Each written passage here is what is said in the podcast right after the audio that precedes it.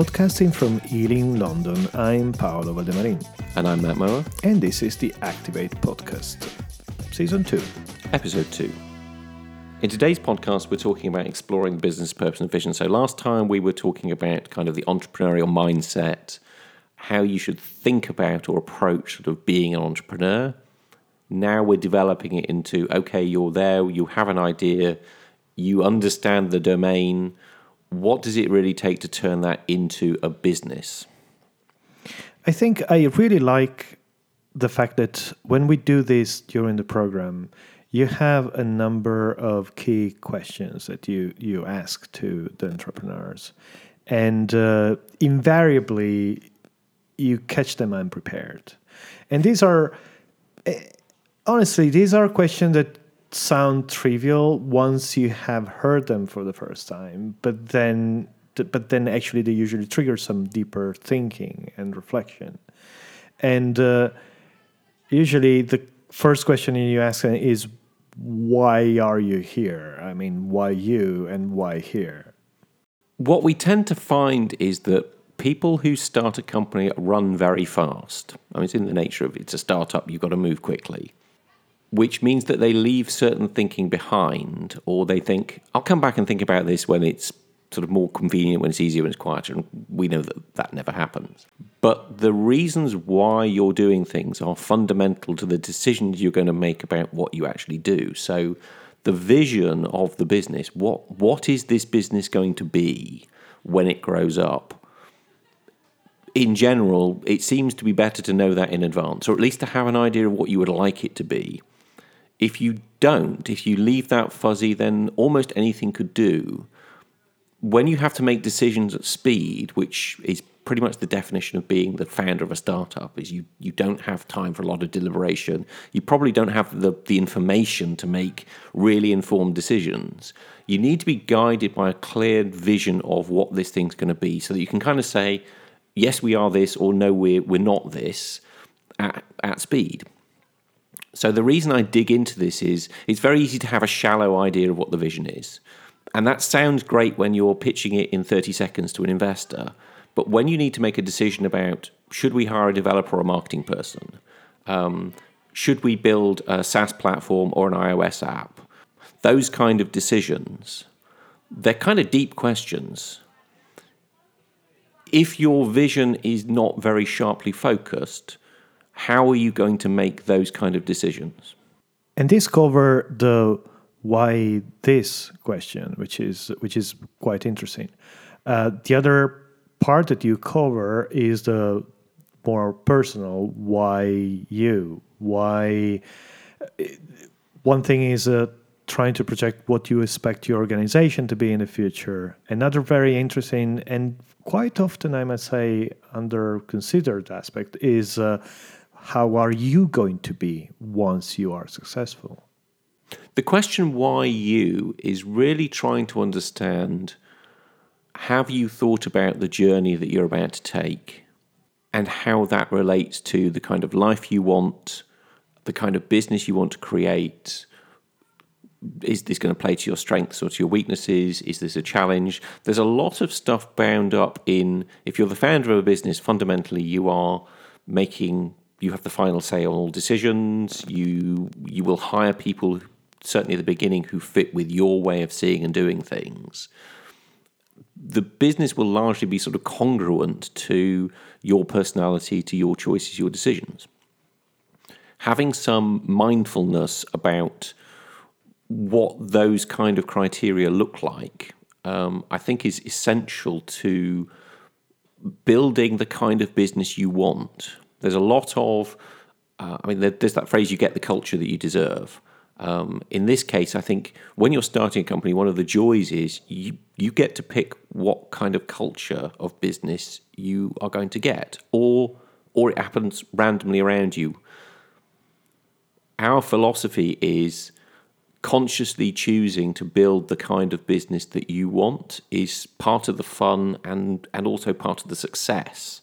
So really digging into why you're doing this, why this business, not another business. It helps weed out people who aren't really passionate about what they do because their answers sound false. They may be clever, but they're not. They don't come from the heart. Um, are you realistic about what this is really going to take? Are you actually up to this? Um, because we know that if you're doing something challenging, it's going to take a long time, a lot of effort, lots of dark nights. Do you really want this to be or not? And I think that there is also an aspect of uh, understanding why you, as in specifically you. I mean, yes, of course, everybody would want to have a company with a hip, funky, cool culture, but we're not all hip, funky, cool. Understanding who you are and what your beliefs, what your values are, Yeah. and being explicit about them.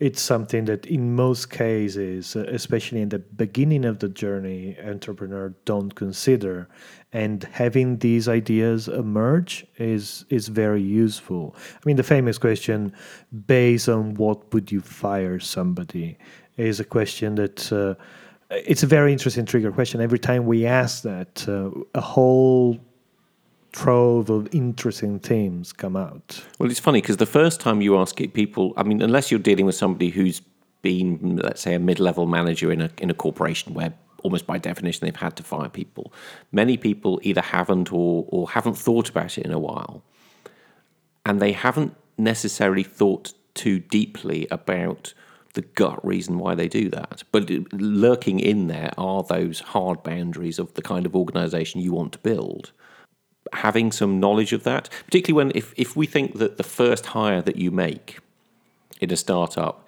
is probably the most important decision that you're going to make beyond what product am I building. And that if you hire the wrong person, that is as likely to sink your business as anything else you can do. Being really conscious about why you are in this business and making sure that number two in the lifeboat, because essentially, I mean, your startup business is a lifeboat until you can you can get it somewhere else. Knowing that the other person in that lifeboat with you really wants to be on the same journey as you and and understands what that journey is. So when you go, would you like to be co-founder of my startup? What does that mean? Is that re- are you really on the same journey? Could be the difference between success and failure. Absolutely. But these are all stories. I mean, this is the narrative that uh, surrounds the company. But as you say, you can't go far only with that. Would like to elaborate a little bit? Narrative is great. Storytelling is a great way of painting a picture that can be inspiring, um, that can give you a view of where you want to be. But where narrative tends to break down is when you actually really need to know what do I need to do next? Um, how does this happen? So we love the the use of storytelling as a way of really drawing out the big picture, making sure that it's challenging enough, it's interesting enough. But that has to be dovetailed with um, how do you have a growth mindset? The growth mindset really is around understanding if you're doing something challenging, it's very likely you're going to fail. You're going to do things that are not the right things to do. They may have seemed like the best things to do at that time. In order to be successful, you have to understand what are we doing that leads to success? What are we either not doing or not doing right? This is where storytelling really doesn't help you very much. And so, what we do is we blend at this point hypothesis into the mixture, almost like a yin yang. So within the, the story, there has to be some hypothesis. Within the hypothesis, there has to be the story. It's the hypothesis. It's if we do this, success will come, whether success is sales or revenue or users or whatever numbers you want to pick to say these are the signposts on the way to success. So we like to use narrative as a way of drawing out what does success look like? How, how are you changing people's lives? And then hypothesis as a way to say, okay, if that's where we're going, how do we get there?